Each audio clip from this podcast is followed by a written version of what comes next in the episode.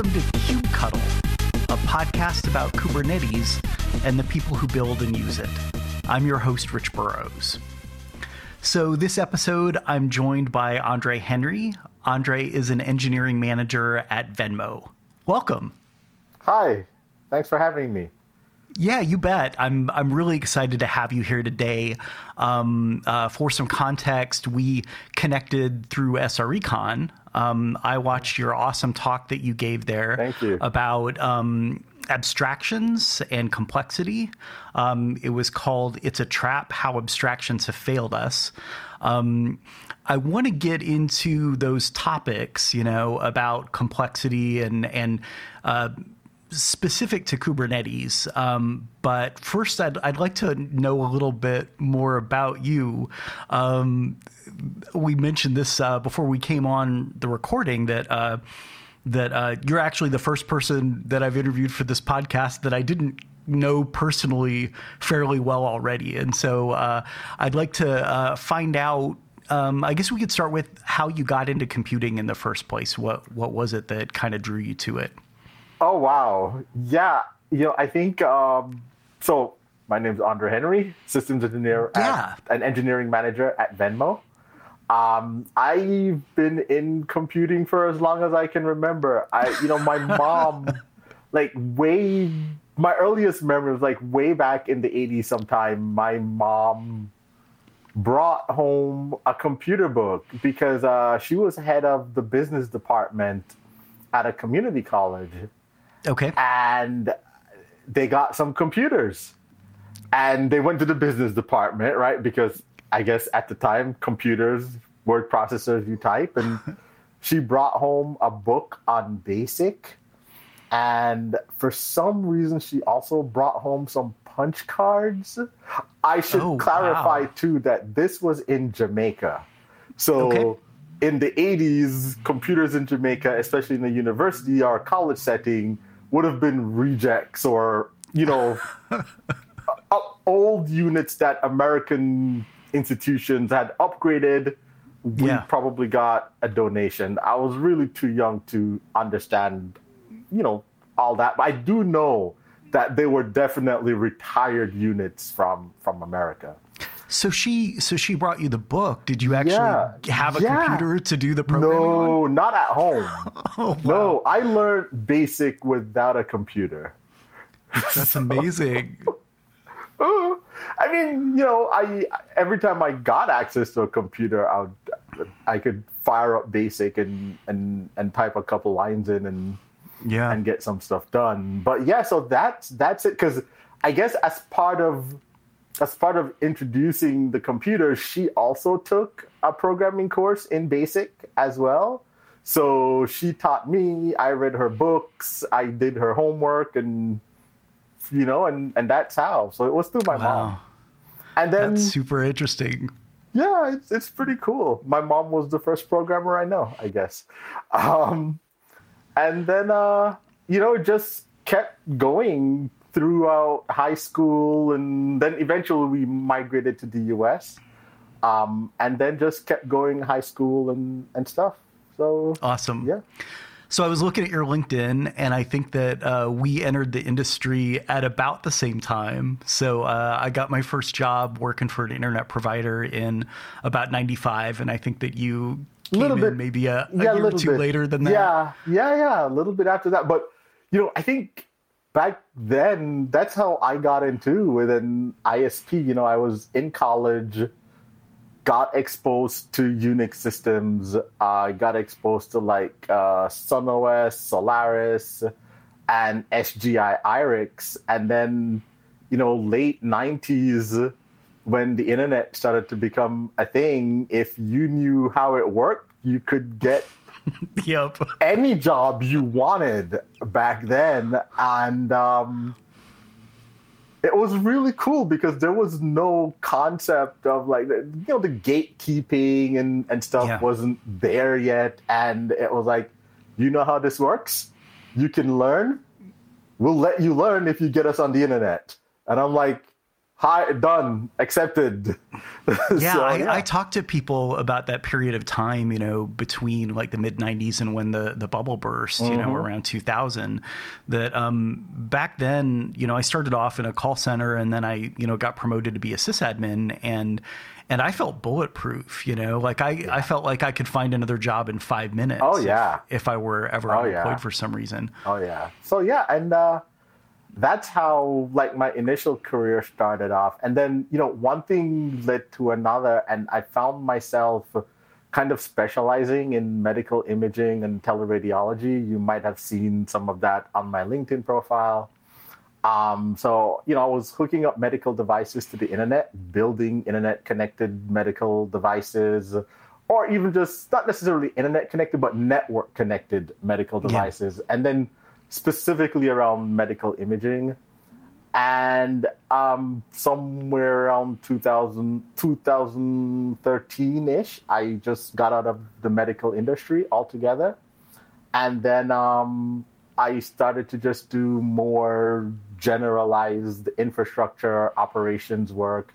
Because, you know, I find that, you know, the lessons I learned building medical devices and connecting them to hospital networks around reliability, availability, designing security, security which you know that that's a whole other podcast about security of medical yeah. devices. But you know, I feel that those lessons I, I was really able to to translate them into doing operations work, um, both on prem and then in the cloud, AWS. So yeah, and and other providers. That's awesome. Um, so I do want to get into the talk some. Um, I'm hoping we can do this in a way where I'm just not rehashing all the things that you said. Uh, but That's I but okay. I thought that I thought it was really fantastic, and it really echoed a lot of a lot of thoughts that I've had. Um, I mean, I was, you know, again, we I think overlap a lot, right? And and we've seen the same sort of progression from working on, you know, bare metal. And in my case, it wasn't it wasn't just that it was bare metal. I mean, it was like individual commodity PCs yeah. that we were running Linux yeah. on, and yeah. like sliding CDs in and and and doing installs like that to you know having um, all these additional later layers, you know, on top of that, you know, virtualization and then cloud yeah. Yeah. and, you know, container schedulers now and, and even service mesh. Yes. And, and I'm wondering if you can maybe talk about why you think it is that us infrastructure folks have developed this love for abstractions. I, I mean, I think there's a lot of reasons for that, right? And, and some of it is just you know it's we're engineers and our industry is just one of new new new. Um, yeah. also i think um, as as our infrastructure and our deployments become more complicated or became more complicated we need better management tools right? And and we needed better tools. And then as our user base expanded because you you know, when you think about the experience of the average software engineer, you know, in the early 2000s versus the experience of the average software engineer now, back then you kind of had to know almost everything, right? Like a yeah. little bit of everything. Um, well, more than a little bit. But yeah, and now, you know, our we've kind of separated our domains, right? We have very, very, I don't want to say siloed, but for lack of a better word, we have very, very siloed domains right now. Infrastructure is very complicated, and our users don't, and our customers no longer have to understand everything about the machine, the infrastructure, everything. So in in in our in our drive to make the systems usable, we've had to develop these necessary abstractions so that you know software engineers other customers can effectively make use of these systems without having to absorb years upon years of systems and infrastructure knowledge. Yeah. It's interesting that you mentioned that about people having to know a, a, little bit about everything because I when I think back to the people the engineers that I was working with you know back around 2000 you know I feel like they were pretty operational savvy you know yeah. that they they weren't just heads down writing code you know yeah. they they yeah. understood what it meant for the code to be running in production and how to debug problems in production and and things like that I mean, I think you know you, you kind of see that almost in in any field, right? As the field matures, as access to the field becomes more democratized, you know, you you want to make the more complicated tools that kind I don't want to say stand in the way, but you want to make sure that, you know, the programmers can get access to deploy with as little friction as possible because the programmers and the software engineers write the code that pays the bills, right? That's the shopping cart. That's, you know, the the social media platform. That's the photo app, right? That's the subscription service. That's what people pay for, right? They don't necessarily pay to make sure that you have fully redundant multi-region infrastructure. they don't care. They just want to shop and, and we we have to right? We don't have a choice right? We, if if we don't make the systems accessible then we have no jobs. So you know I, I don't i'm not saying it in in that way that you had to know a little bit about everything to be negative. It was just a different time a different yeah. different way things were sure. yeah yeah yeah. So I personally have a lot of empathy for somebody who's an application engineer mm-hmm. Who who doesn't want to take the time to learn about Kubernetes or service mesh or whatever the new hotness is, you know, that, you know, they've been hired to to develop a product, you know, they they think that that's where their value to the business is, you know, in in writing this code to to make this thing work and and I wonder what your thoughts on that are. I feel the same as you in that aspect, right? There are systems programmers, they are back end service developers, there are front end engineers, programmers, they are people that like to do all of the above, right? They get, you know, they're like, all right, you know, I've done enough back end for a little bit. I want to do some front end work. I can be more creative there right? So and and I I definitely feel the same way, and I think it also part of that comes from you know it all depends on the scale of your operation, what your business wants you to do, and and how you want to operate. Right? There are some engineers that care about it, and I don't mean care as in care to make sure it's cool. They just they, are interested might be a better word. Of course. They're yeah, interested yeah. in the other aspects of what it takes.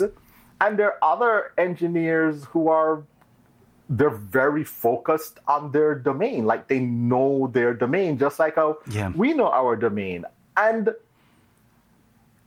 you know, I, I can completely understand the I understand both sides, right? On one sure. hand, you want to write your code and get it out the door with as little friction as possible. And from a business standpoint, too, the business might be thinking, I don't want any friction. But then yeah. there also uh, there are also concerns now as you scale and you get bigger as an organization, you have to think about how do my systems and how is my organization structured? Are there any artificial gates? Um, you know, any kind of roadblocks, gates? Where do what are the the delays in the cycle time, right? Right. And and you want to try to eliminate delays in the cycle. And the, by cycle, I mean writing code, getting it to production, getting that feedback, and and repeating it you want to find all the speed bumps in that cycle and, and get it out the door. So, you know, I can also appreciate both sides. I think we're still learning how we balance those yeah. two things. I've seen application engineers move into SRE even because Yeah. they were so interested in it. Yeah. Yeah. I mean, I've seen that too. I started out as a software engineer myself Yeah. before I started to focus more on the systems and operation side of, of the world. Um, you know, and I've seen operations engineers move into other aspects of software engineering too Yeah. you know, so I think we just have to figure out a way where we can balance everything, you know, because all of these domains, especially now, right, with the tools we have, they are very time consuming to learn. They take time, they take knowledge, they take additional knowledge and understanding. And, you know, we have to be respectful to some extent of everybody's time. Um, and we have to be understanding that these things, these, this is not just knowledge you suck up overnight, right?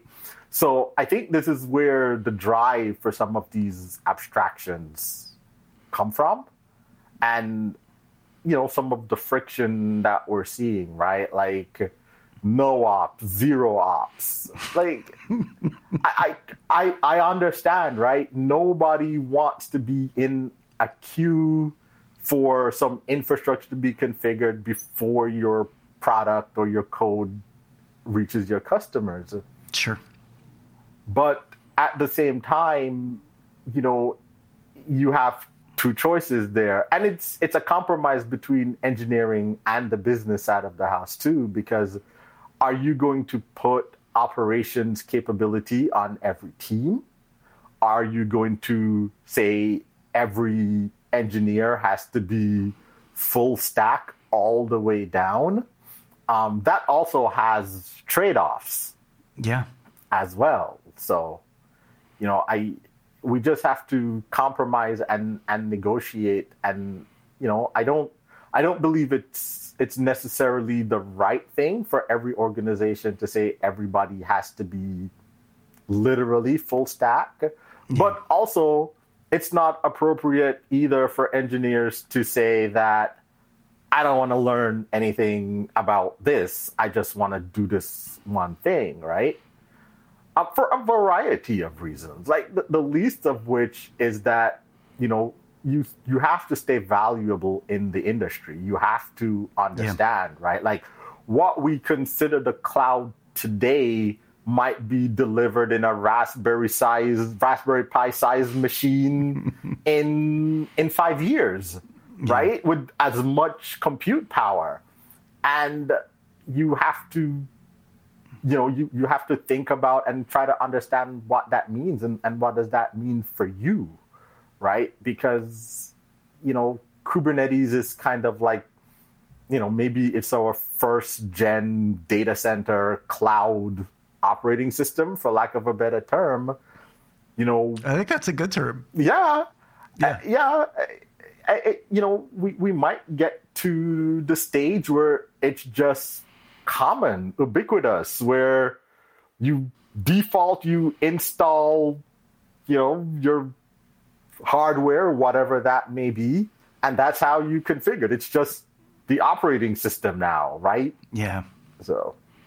One of the things I really liked about Kubernetes when I first encountered it was the fact that it took a lot of the operational patterns that people were already using and just encoded them into the platform, you know. Yes. And and I think about health checks, for instance. You know, the shops that I was in before Kubernetes came out, we we had health checks, you know, and we we had automated ways of taking something out of service, you know. Um, and we had to roll all of that stuff ourselves you know we had to figure it out we had to you know negotiate with the engineers and and you know when a new application came out we had to sometimes reinvent the wheel and and with all that stuff baked into the platform you don't have those those arguments or that energy that has to go into figuring out how to implement it Yeah.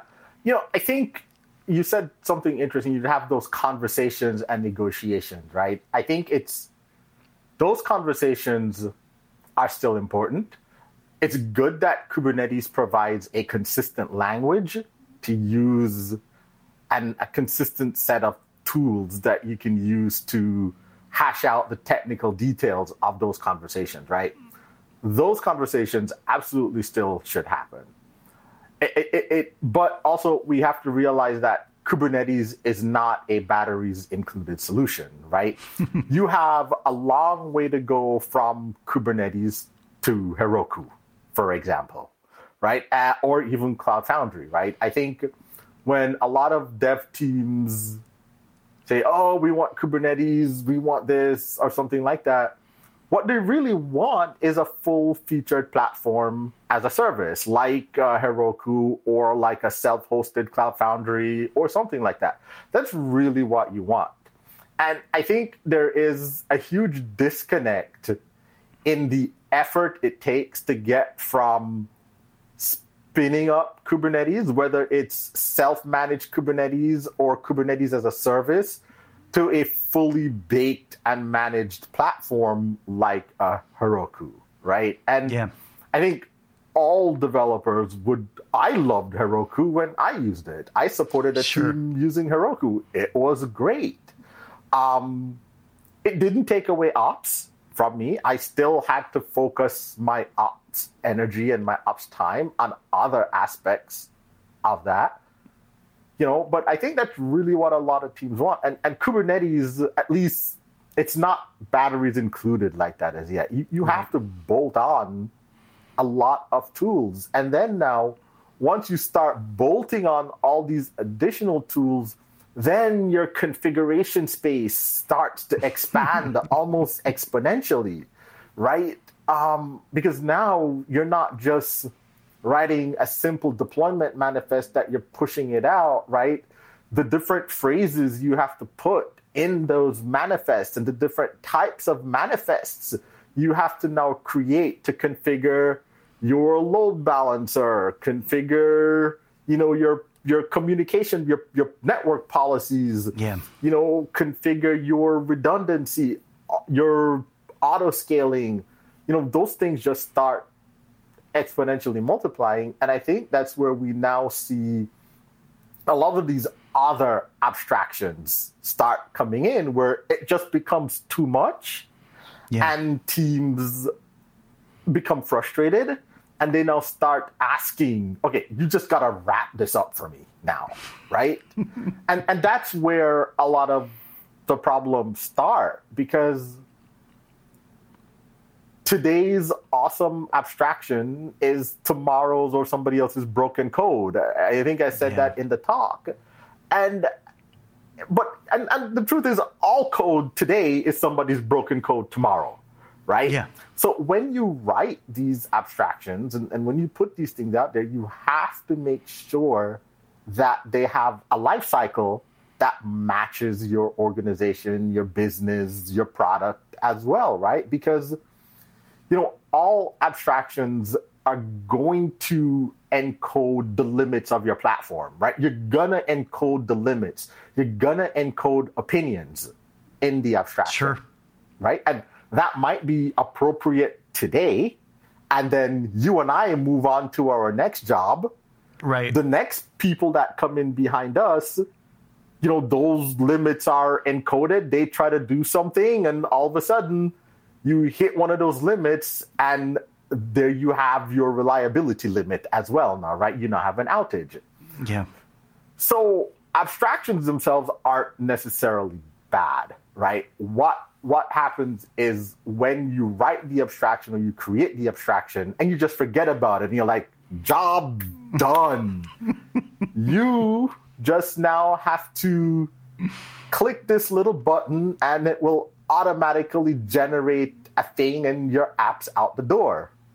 That works for the app today. Yeah. Will it work for the app tomorrow?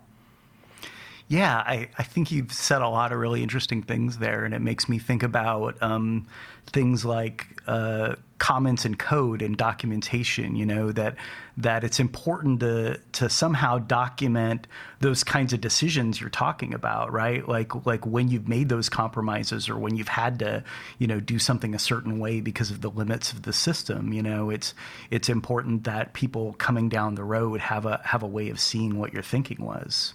Yeah definitely. And that's one of the things i i called out is that you have to document your abstraction right your abstraction doesn't get rid of documenting everything, right? it changes the type of documentation you have to write, right? You you no longer have to necessarily document how a Kubernetes service works or what you need to do to configure it, but you still have to document how your abstraction creates the service and what types it can or cannot create and what it will how it configures the service right? Yeah. So so that the user knows what they're what they're getting.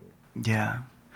It seems to me that a lot of the complexity that we're dealing with kind of came specifically from when people started adopting microservices as a pattern because because as a as an ops person in that period of time, you know, yeah. I suddenly saw the complexity of what I was doing, yeah. you know, go way up. That suddenly yeah. instead of managing maybe three services, I was now managing 15 or 20 and dealing with firewall rules and load balancer setups for all of those things. Yeah, I mean, definitely I can uh, relate to that. I saw the very same thing. I see a lot of this complexity coming in when teams decide to split monoliths up into smaller applications. And you know, I I, I don't I don't want to say that the jury is still out on microservices. I don't I don't think it's still out. I think we have I don't know if we have a hung jury, but we, we you know, I mean like uh, I think the thing we have to consider is just like how we recognize that only very mature organizations can operate microservices at scale in the correct fashion, we also have to recognize that the same thing applies for infrastructure. Now, you might be thinking, well, that doesn't really make sense because I'm deploying a monolith on Kubernetes, but your infrastructure is now the microservice, right? Kubernetes is distributed, right? Yeah. So sure, you might be deploying a monolith on top of Kubernetes, but Kubernetes itself is a series of microservices.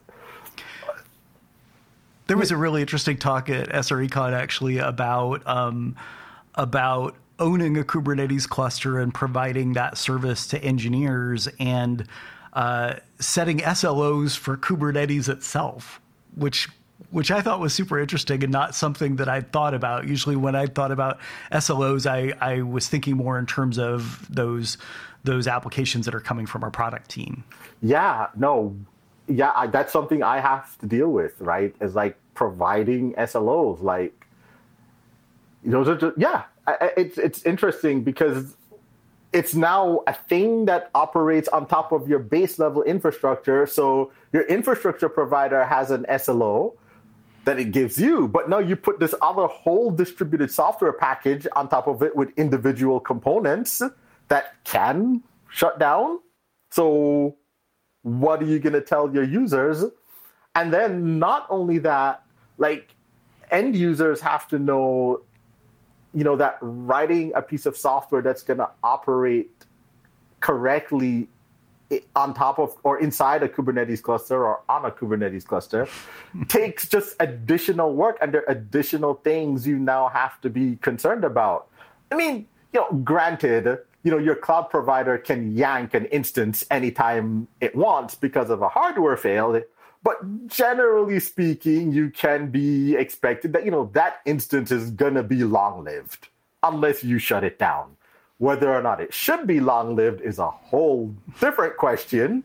but if we're keeping things simple, you could generally expect that that instance will be long lived. You know, when you run your application in a container on a Kubernetes cluster now, you know, anything can happen literally anytime, right? Yeah. Kubernetes, we have to realize that Kubernetes has a job. And we have to appropriately communicate that to our end users that Kubernetes has a job. This is what it, these are the things and the actions it can take to accomplish its job. And this is what that means for you. Yeah. Right? Because it's gonna make software behave strange if it's not if you don't appropriately handle all the additional error cases that that could come up. Yeah, that makes a lot of sense. How do you educate engineers on that kind of thing? I mean, you know, listen, I feel like as ideally as engineers, we all have the learning bug, right? We Yeah. are we're in this business because we like to learn. Um, you know, sure the pay is good too, but we also like to learn. Um, we like to take things apart, you know, like those are just some of the personality traits why we're here, right? And Yeah.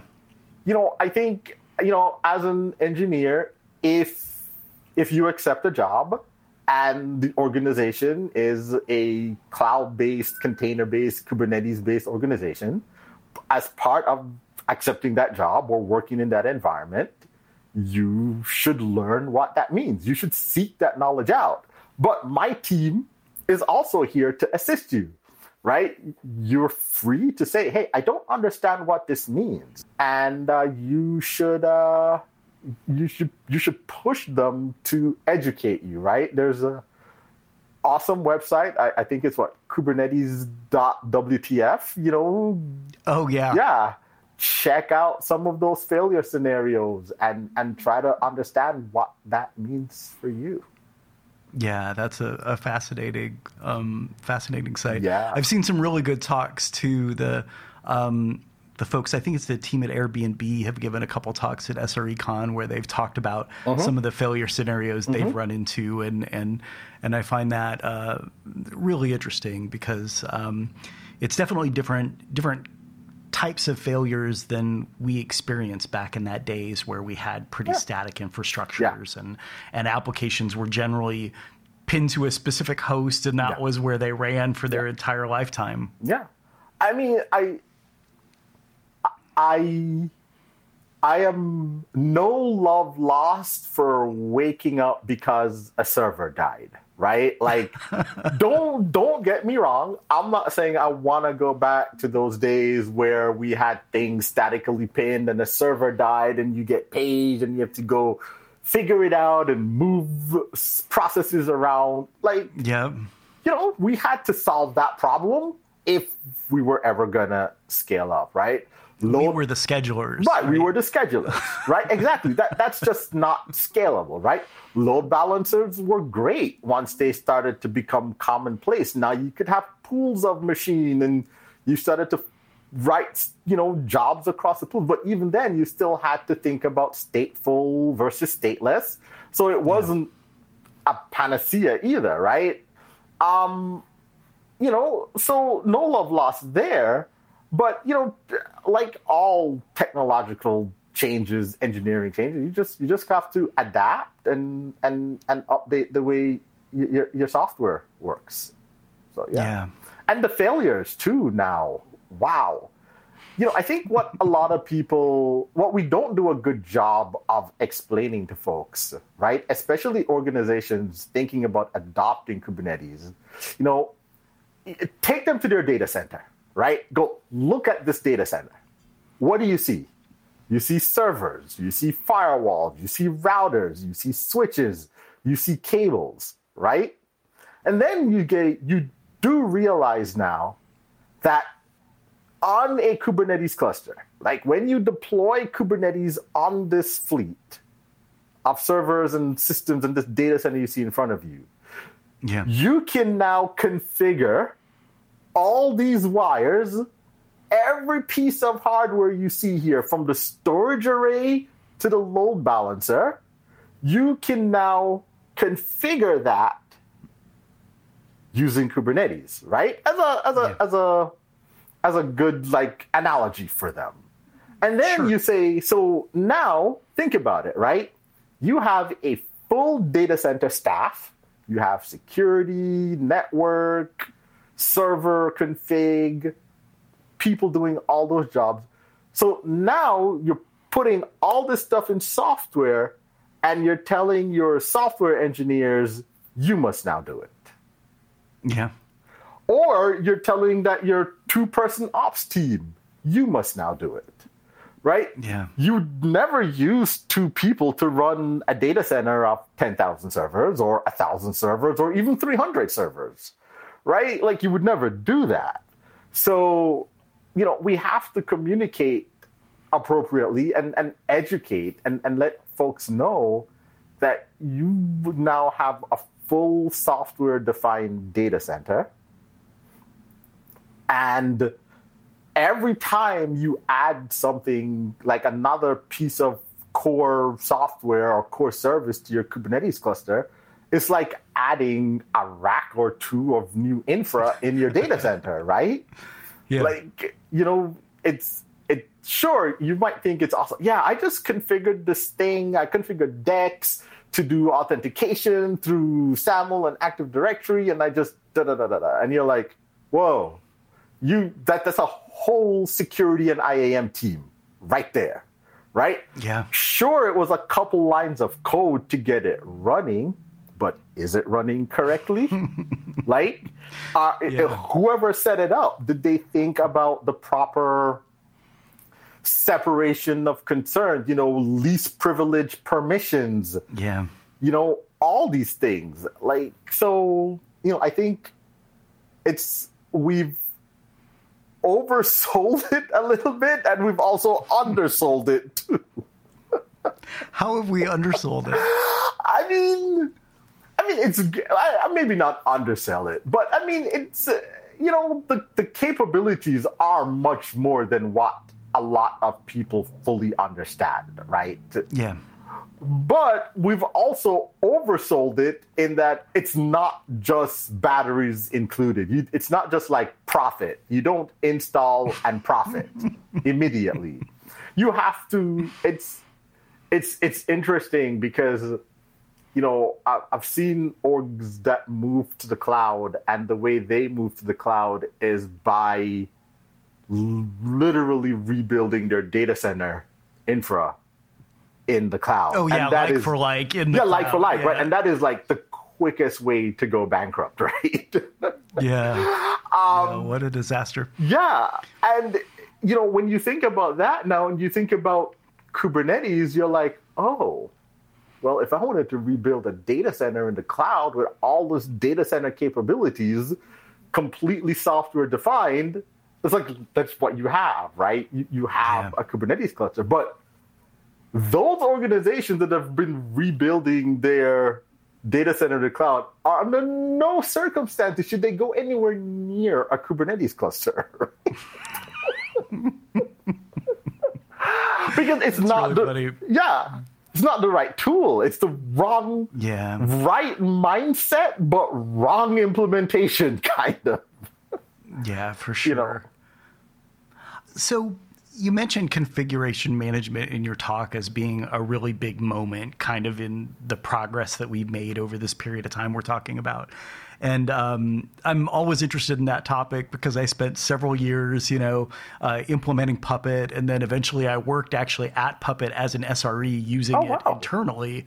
Yeah, and and so I you know, I, I find it funny that people nowadays uh, think of configuration management as a thing we did in the past, you know, and yet we're running these clusters that have heaps and heaps of YAML that, that make them work right. Yeah. Like configuration management isn't dead. Like you're just writing it in another format now. you might not be writing uh, Chef or Puppet or Ruby or weird looking YAML. You're writing other weird looking YAML, which why YAML? Please. Oh dear. Um, I think I haven't seen it yet, but uh Joe Beda gave a talk recently, I think, where he apologized for for Yeah. the YAML choice and explained it. I have to watch that. I'll I'll link to that in the show notes too. I, I think we could equate the decision to use YAML like the decision to include null in C and C++. but no, right? Um, no, configuration management isn't gone. Like in, in some circumstances, Kubernetes becomes your configuration management system, right?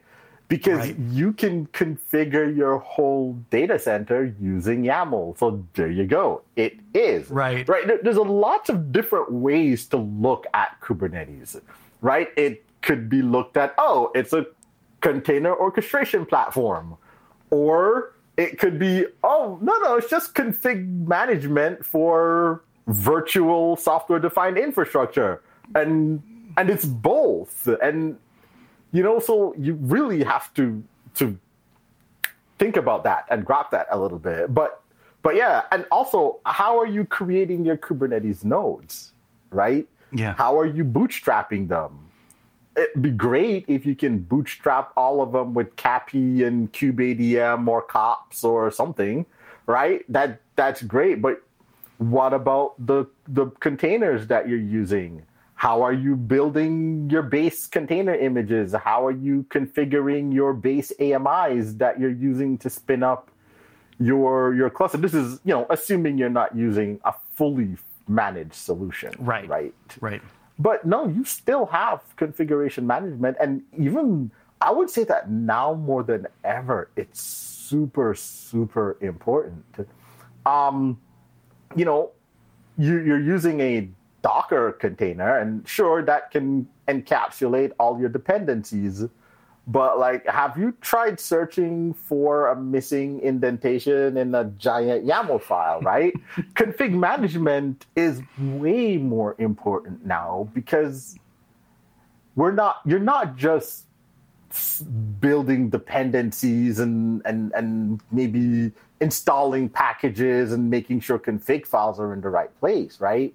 You're as as we've been saying, you're configuring your whole data center, sometimes multiple times over. Right? So it's it's super important. And you know, I I haven't looked much at Helm 3 as yet. I know it's a lot better and they've made some improvements. Yeah, getting rid of Tiller was yes, pretty big. Getting rid of Tiller was pretty big, right? But at the same time, right, I, I don't know if we're at like the final state for like managing these these resources, right? Yeah. because a lot of teams still write wrappers and abstractions on top of those things. Of course, yeah. Right? I'm sure there's a lot of DSLs out there for generating YAML. Yeah. yeah. Yeah. I mean that we're we're gonna have to deal with that, right? Like Yeah. it's just one of those things we're gonna have to deal with. You know, before you know, before Terraform added a lot of features, there were DSLs to generate Terraform that gives you the capability to do looping and, and things like that. And, and other advanced control flow structures. Um, there's similar DSLs out there to generate CloudFormation, right? To give you more advanced templating and, and control flow and control f- structures to generate CloudFormation. And and now we're applying that to to the Kubernetes ecosystem. And I think, you know, Yeah. it- it's one okay listen i've said it i said it before i'll say it again. Like configuration management is like table stakes right? Like Yeah. you gotta have config management right? Yeah. whether it's puppet or chef or ansible or salt or something you gotta have some config management. Now like how does that map onto kubernetes with yaml and, and all the various manifests you have to write? You know that just takes it to a whole lot of different level you Yeah. know It- it- and and you know i don't know if we're solving the right problem either you know we write what a- another reason we write abstractions is to hide and and fix or smooth over problems in the thing we're abstracting over. Obviously, people want to use Kubernetes. They don't want to suffer through the horrors of generating 10 different manifests to configure their apps, so they start using Helm. But is should we be fixing it with an abstraction or should we going back and and figure something out at a lower level, right? Like hmm. obviously all those individual services and components that Kubernetes provides has its own config. But I don't know, maybe we need another lower level construct inside Kubernetes like like maybe what we have now is just like the assembly language equivalent we still need like a higher level thing, right? And and I know that's what Helm is kind of trying to do, but yeah. it's still just templating and filling in values, right? So like yeah. You know, I, I don't know. Like, do we need like a higher level construct that just where you define like a set of batteries included things in the at the base level and that's what you get, right? Turn it into more of a PaaS, like something like that, right? Like, and, yeah. and I think I, don't know if that would help, right? It it seemed to be useful with with Heroku, right? You just uh, yeah drop your build pack in. People bring up that example of Heroku a lot, and I think it's because it was so useful to people, you know, that that it really did solve the problems that engineers had. You know, it gave them a really low friction way to get their their applications into production. And and I agree with you. I think people still do want that. You know, I think that if you're if you're you know building Kubernetes for your your application engineers, that that's that's sort of the north star, right? That's like the experience to to to reach for. You know, you're not going to get there right away. You know, it's it's going to take a lot of work. Yeah. But but that's that's really to me. You know, when I think about the the kinds of things you were talking about cycle times earlier, you know, when when I think about the kinds of things that reduce those cycle times, it's it's people being blocked, right? Because they don't have access to a thing and they have to open up a ticket for another team to do some work for them. And and really if we want to keep those cycle times low, the, the way to do that is to is to make things self-service. Yes. Yeah. Yeah. You have to make it self-service. And then when you start making it self-service, you start writing wrappers and abstractions and and and and you just then you just start going down the rabbit hole too, right? Um, I think one of the awesome things about Heroku too is just the whole plugin infrastructure where you could pick a random logging service or you know like Heroku database management was really really cool. Um, yeah. You know, and that kind of stateful management story like databases on Kubernetes, I, I, it's still challenging right now. There are brave people who are doing it. um, you know, and you can do it with a lot of planning and a lot of understanding of what the limitations of that. Um, so yeah, and I, I think we also have to do a good job of just communicating those limits. I still find myself see one of the things when you when you wrap these things up, right? Like people forget that oh, there's a real disk drive somewhere, right? right. And if my if the physical server that my disk is attached to through the layers of Kubernetes is over here, but then it dies and the app rolls over to another server over there. Yeah. They just assume that the disk is going to come along with them. But no, a hard drive is a physical thing, right? So how are you now going to get your data over here? So I just even like simple things like that we, we have to we have to talk about more and and just the type of apps that are appropriate for yeah. for Kubernetes. Yeah.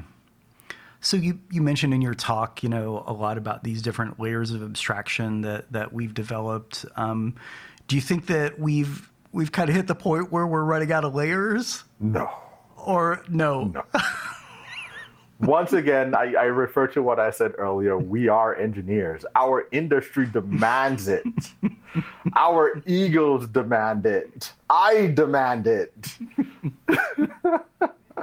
Are you going to get off this call and go and implement some more layers of, of course, abstraction? right? No, we're not done. Like, there's just, first of all, like, you know, we're, we're not done. Like, we know we're not done because technology is never done. Like, Kubernetes solved the problem we have today, which is everybody wanted to run Docker in prod across multiple machines. How do we orchestrate that, right? Yeah. I, like Docker it encompasses or encapsulates another set of trade-offs that we're making, right? In Docker, we were like, all right, you know what?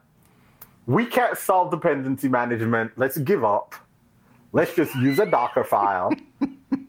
so we have tra- we've traded dependency management for disk space. Sure, disk space is cheap right? We've traded dependency management for network capacity. Sure, yeah. like, you know, 10 gig, 40 gig, 100 gig is, is a thing now. But eventually, somebody's going to be doing something so massive where they're like, yeah, no, this, this ain't to work. We got to do something else. And they're to go back and they're to solve that problem for them. Yeah. And then we're like, wait, what? We don't have to use Docker images anymore? Heck, it could be it could be unikernels, you know? Sure. And, and maybe now what we then look at is you know, we now start back over and you now have Kubernetes bare metal without Docker, but as a hypervisor, right? If that made sense to anybody, right? Bare metal Kubernetes, everything built back now into the hypervisor, right? Like, because if you think about it, right, there, you know, Kubernetes security is challenging. Yeah. The isolation between the isolation between like containers is not perfect, right? Remember, a container is not a virtual machine. Yeah. I expect you to know that if you if I ever interview you. It's a set of kernel right? capabilities. Right. And if you log into a machine running a bunch of containers and you do PS, you will see all of them. Okay, so you got to remember container is not a VM. You don't get the same isolation, you don't get the same security boundaries as you do with a VM. So it's entirely conceivable that our next iteration is some kind of unikernel nano VMs and then you see we have to figure out a way to put all these capabilities in those systems now, hypervised. And then we just we start back over. We're re-implementing the same or similar concepts, but at a different level, right? Yeah. Like you know, I I use VMware ESX. Um, I used to run some large ESX clusters, and ESX has a there's a fair overlap. You know, it'll it'll if you have the advanced feature set, it'll move virtual machines yeah. between nodes, shared storage. It, it has a somewhat API. You can configure it remotely. Mm-hmm. So a lot of these things exist. So, you know, are we done abstracting? No. Are we done reinventing the wheel? Absolutely not. Uh, it's funny that you mentioned unikernels because I remember a few years ago when I thought unikernels were maybe going to be the next hot yes. thing, and, and yeah. they just didn't really didn't, end up. They didn't end up there yet. Um, and I think it's just a matter of time. You know, we just need listen, we we all follow what somebody else does. Somebody cool enough hasn't done unikernels yet, so therefore there is no big need to follow them. I mean, I think from my perspective, for I think from my perspective, a lot of it. Um, really what the Docker folks nailed is the user experience, right? Yes. Like I remember when Docker yes. first came out yes. and and I installed it on my laptop yes. and and I was super impressed with how easy they made it to to to use these tools that were already built into the kernel, right? Like these things were already there, but they they took it and and and made it easy to use. Yeah. And you know in the in the shop that I'd been using you know we were we were running Solaris. We were already using the Solaris version of containers you know uh, so the the concept was was already there yeah. you know but they did such a great job of of packaging a set of tools that that made it easy to use. And I think that that really a lot of the success of Kubernetes comes from the fact that initially at least it was just building on Docker right? Docker yeah yeah and let that be a lesson to you, right? If you want people to use your stuff, make it easy to use and build a community around it, right? Yeah. And which is what Docker did, Kubernetes did. Uh, sure, Kubernetes is way more complicated, but like if you want to build and manage a hundred or ten machines or even six Raspberry Pis on your desk, you can do it. It's the community yeah. has provided ways and easy instructions to do um, these things.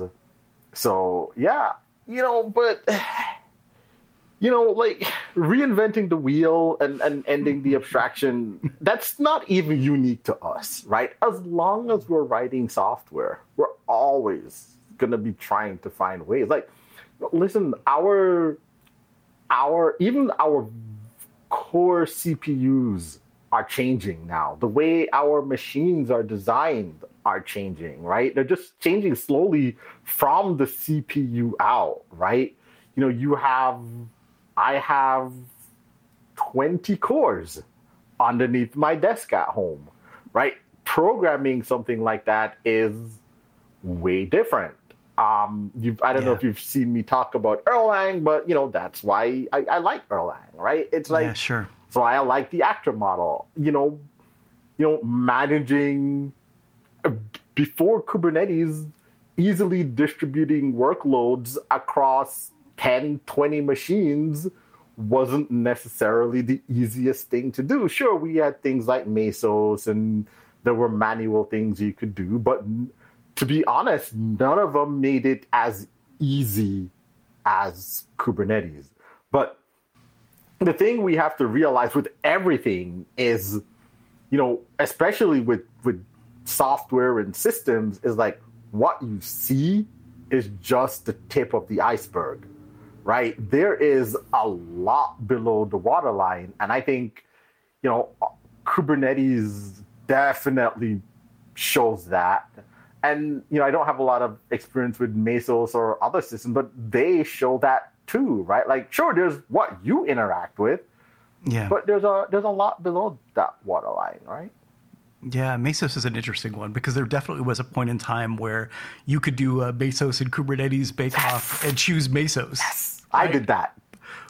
Yeah, I did that. I did that bake off, and I was like, I'm gonna go with Mesos because it's oh, it's more mature. It's this, it's that. But then the tides quickly shifted. Yeah. Um, you know, I think the other thing that you know, we're, we're I think another thing that we have to think about too with when you ask, are we going to keep abstracting is, is where, where are we going, right? So what do we have? When your job is running or your workload is running on a single machine or whatever, you can use all the resources on that machine. If your job grows out of that machine, you have two choices get a bigger machine or split your job up into smaller components that can then grow again. But we haven't gotten to the point yet where we said, wait, why don't I just start executing code on that machine next to me? Why do I have to split my job up? Right? I've got 20 cores on this machine and my app is multi threaded somehow for some definition of what a thread is. The machine next to me is running the same operating system. It's got the same, whether or not it has the same number of cores, who cares? It takes the same type of binary that it can execute. The ABI is the same. Yeah. Why am I not just like saying, "Hey, you thread, go run over here"? Yeah, right. I that that's that's really I, interesting. Yeah, that's a thing that's gonna happen. We're you know, maybe not on one gig Ethernet, but you know, 10 gig Ethernet, 40 gig Ethernet, 100 gig Ethernet, definitely yeah. now, right? Maybe not Ethernet, but some other low latency version of Ethernet where it's okay, right? Yeah. Or maybe the way we even start programming is is completely different. You know, we just say, all right, you go run there, you go run there, and we just communicate with messages or something like that, right? Yeah. So, you know, I think we haven't hit like the full end state of what it means to do distributed computing yet. Sure. So we, we, we have a we have ways to go, and that is a space I'm super super interested in. And you know, every now and then I'll go check and do some research and some playing, see what the state of the art is there. But you know, I I don't want Kubernetes to move my jobs around, right? That's not what I want. That that's just that causes issues. Sure, we can code around it, but it causes issues. Yeah. I just want my job to just expand across the entire cluster like just one one executable that's running and it just spreads out, does whatever it wants. Whether or not that's good or bad, you know, sure. But, you know, I, I think that's that's what we have to look forward to and, and that's what you know, that that's what we want to see. Yeah. I think that um, AI can solve all of that. I love the way you said that, just so deadpan too. Oh man, if you all could see his face, I was like, oh my gosh.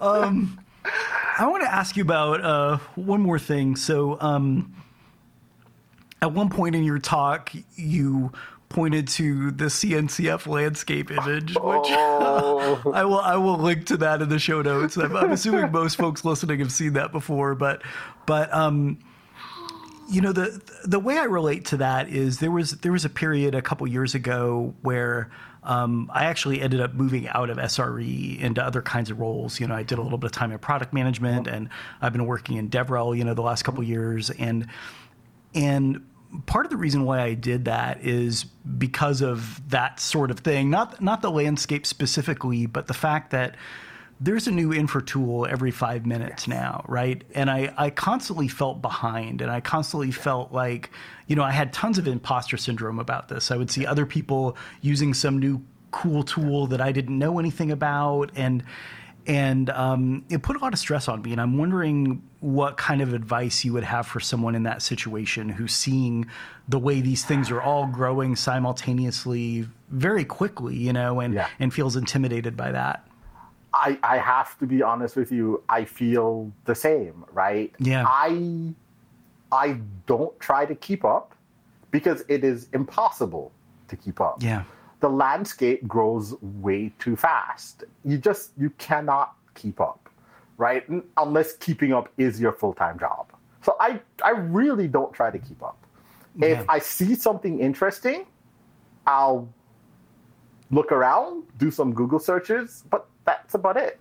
If there's a problem I need to solve, that's when I go and see what is the current, I don't know, acceptable way where folks are solving similar problems, right? Because, as I said, it would be a full time job. And I think that leads back to one of the first things you asked me about on this talk is about empathy, right? Yeah.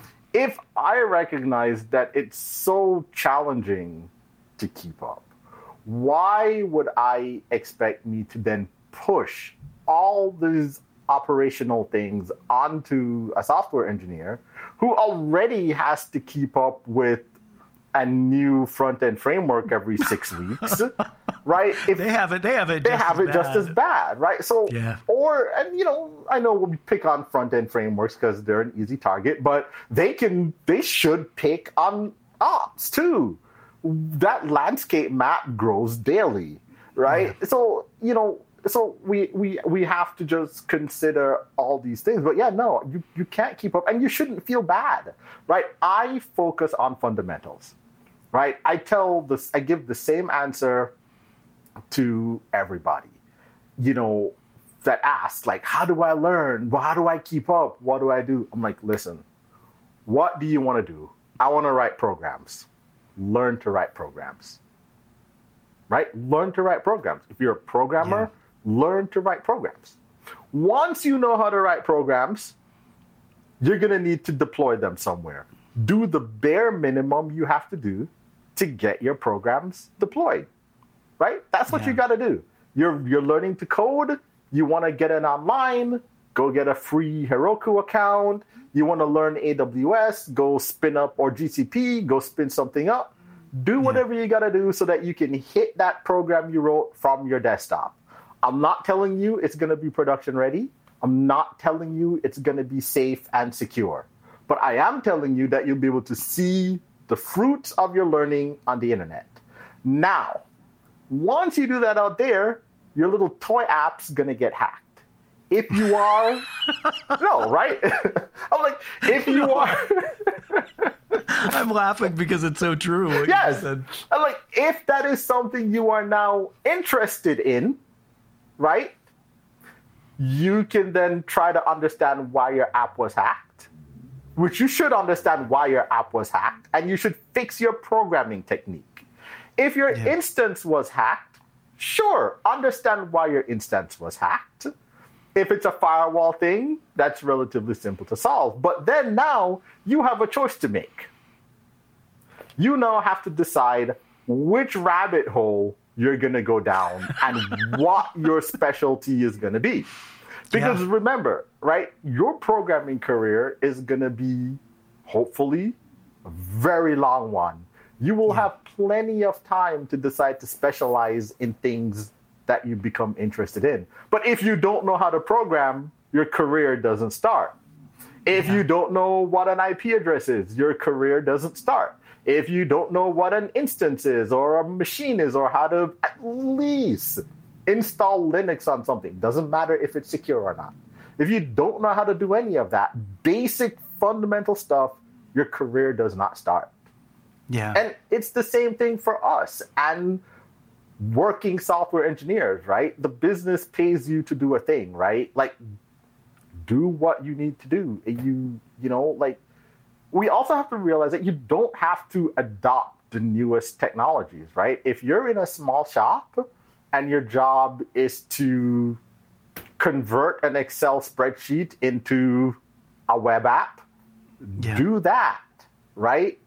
Put it online, roll an AMI, use whatever config management you feel comfortable with Salt, Puppet, Ansible, Chef, get it out there. And rely on simple stuff that Amazon or your cloud provider of choice presents to you to keep your system safe and secure, right? Because they all have like you know, I think you know you put up a default Amazon instance on a VPC it's gonna be pretty safe. Most of your intrusion, as long as you don't have something like SSH exposed with a crappy password, yeah your intrusion now is through your app, right?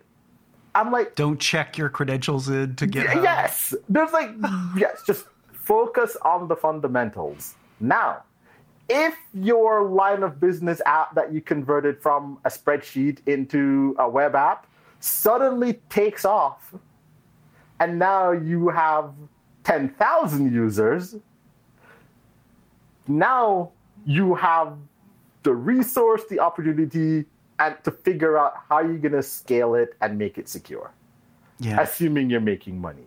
But to try to say that you need the most complicated tool from the start, like Kubernetes or even containers, right? Like it's not it's not fair, it's not appropriate. And in a small shop, like if you don't have your code online for people to use, then you won't even reap the benefits of using something like Kubernetes, right? Because yeah. you'll be out of business before you even get it running. You know, no, it's a great point. Yeah. So yeah. yeah, fundamentals is is what I always come back to, and it's funny because like as many programming languages as I've dabbled in and played in or written code in, like I always come back to C for some. It's just that's it, right? Like whether or not it's the best fundamental thing to know, I don't know about that. It, but you know, it works for the things I want to do sometimes, right? Sure. And and and that's what I use. And I also want to point out that infrastructure and operations, we are not the only people that are faced with these kind of abstraction problems. Where is our industry and our tooling going to go, right?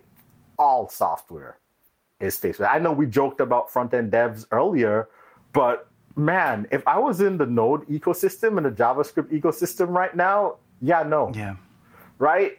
So we're not. I mean, even even you look at something like databases. You Yes. Know, like when when I was doing that sort of work, you know, there were a handful of database options, and you just picked one of them, and and now even that area has has become so Yeah. much more complex.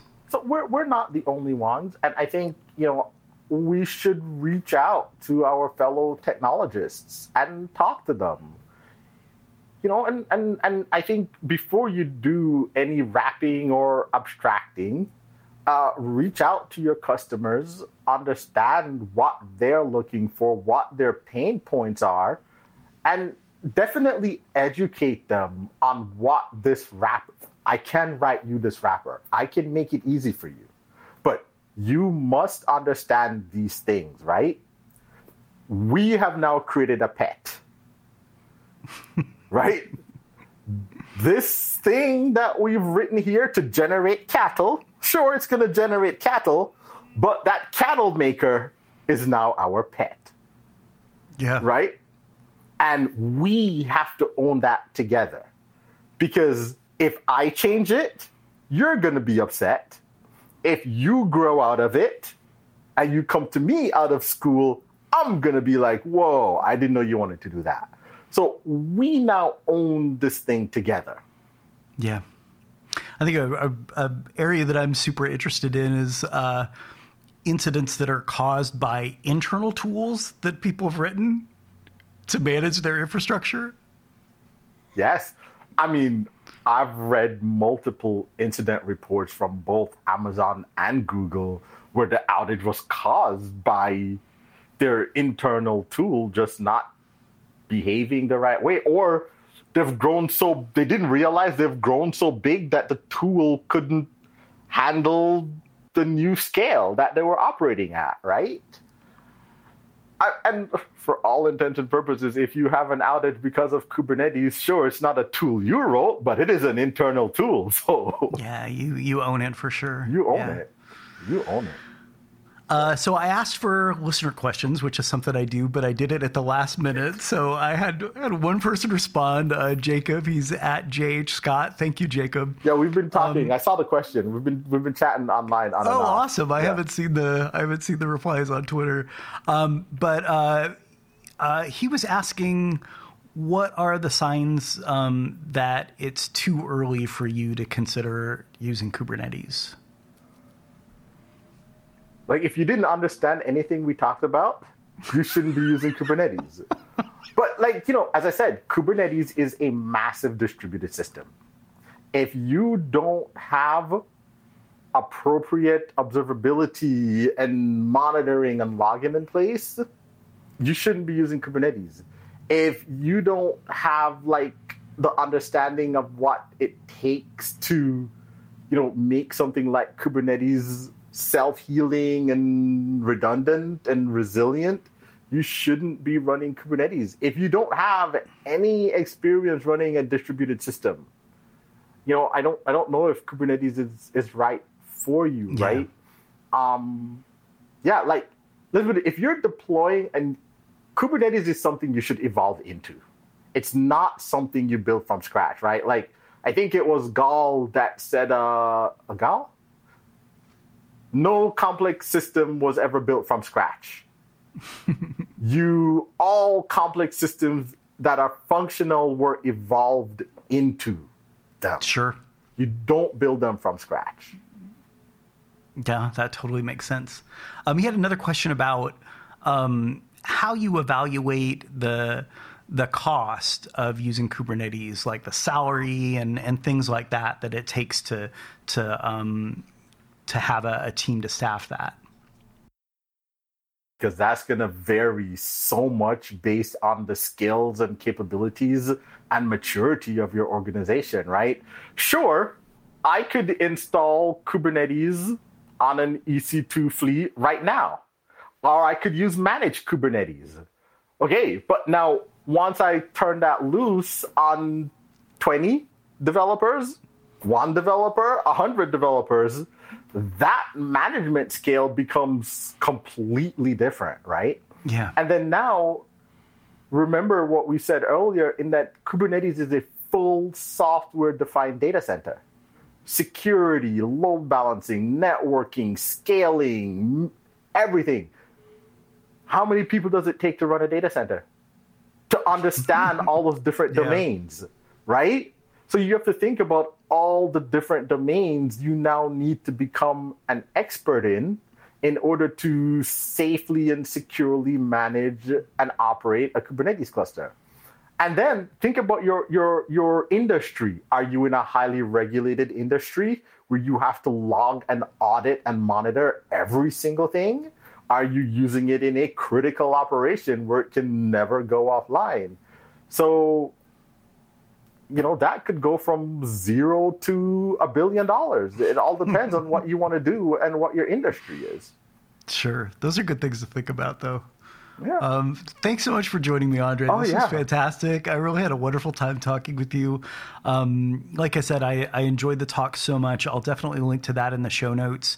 I, uh, folks that are listening, I really recommend taking some time to watch that if you can. It's about 40 minutes, and uh, Andre covers a lot of things uh, that we didn't touch on here in the podcast. So, uh, um, Andre, you're Seven Grok on Twitter. Yes, I am. Seven G R O K. What does that come from? Completely made up. it means absolutely nothing. I think I found out after I made it up that grok means to think. It's from yeah. like I think Henry Heinlein used it in one yeah. of his books, but it's just completely made up. Gotcha. Do you uh, do you have anything else you want to mention? Any upcoming talks or things like that? I don't have anything upcoming as yet. I'll definitely tweet about it. Thanks for having me on. This was my pleasure. I please watch the talk. Reach out on Twitter. There's there are whole other aspects to abstractions that you know I couldn't cover in 40 minutes. Like we haven't even talked about the security implications of hiding whole layers of your infrastructure behind something. it can be both good and bad, right? So yeah, thank you very much for having me, Rich. You bet. KubeCuddle is created and hosted by me, Rich Burroughs. If you enjoyed the podcast, please consider telling a friend. It helps a lot. Big thanks to Emily Griffin, who designed the logo. You can find her at daybrighton.com. And thanks to Monplaisir for our music. You can find more of his work at loyaltyfreakmusic.com. Thanks a lot for listening.